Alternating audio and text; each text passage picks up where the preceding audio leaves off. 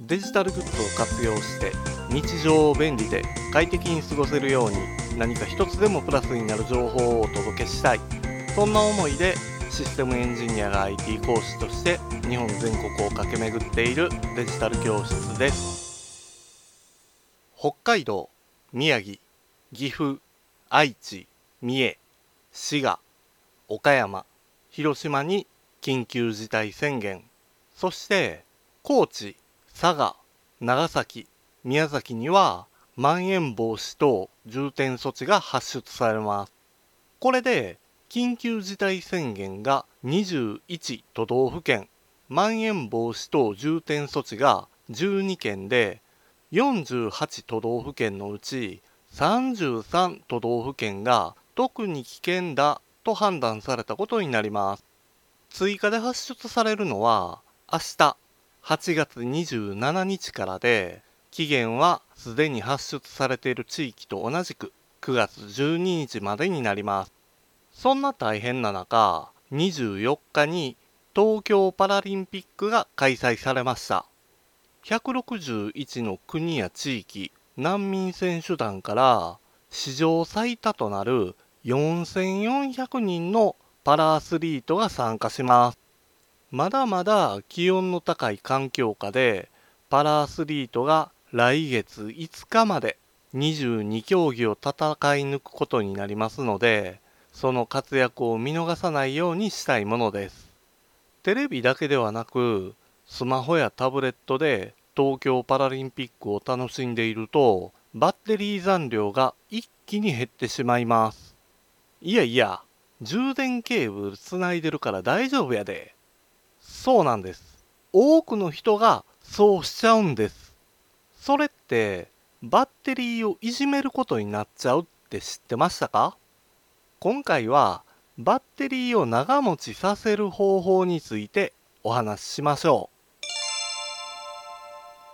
スマホやタブレットラップトップパソコンだけではなくキーボードやマウスイヤホンなど電源に接続することなく自由な取り回しができるようにバッテリーを搭載している製品が多くなりました。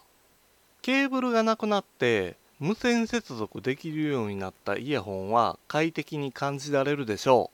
う。同様にマウスやキーボードも無線接続できるようになればちょっと離れたところからでも操作できるようになるので非常に便利です。しかしバッテリーがなくなってしまうと途端に何の役にも立たなくなってしまいますだからこそバッテリー切れを回避するために頻繁に充電をしている人も多いですよね。ほとんどの製品に搭載されているバッテリーはリチウムイオンバッテリーです。リチウムイオンバッテリーはフル充電で保存すると劣化してしまいます。アダプターを接続したままでの長時間の使用とか就寝時に長時間充電したりということをラップトップパソコンを使用してるとありがちですよね。リチウムイオンバッテリーは80%充電これを心がけるようにしましょう。またバッテリーは微小電力を消費しています。バッテリー自体が電力を消費する自己放電もあるので長期間保存すると極端な電圧低下状態過放電というのになってしまうのでバッテリーを劣化させてしまいます。長期間使用しない場合はバッテリー残量を50%程度にしてから保存しましょう。1ヶ月以上保管する場合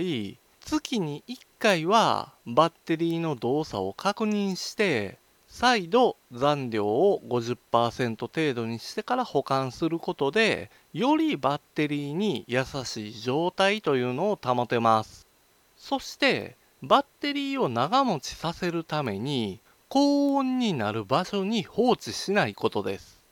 リチウムイオンバッテリーというのは高温で保存していると劣化が早くなっちゃいます。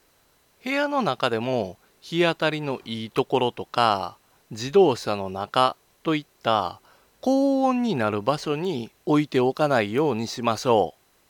う。もしバッテリー残量がすぐになくなってしまうというのであればバッテリーの寿命の可能性もあります。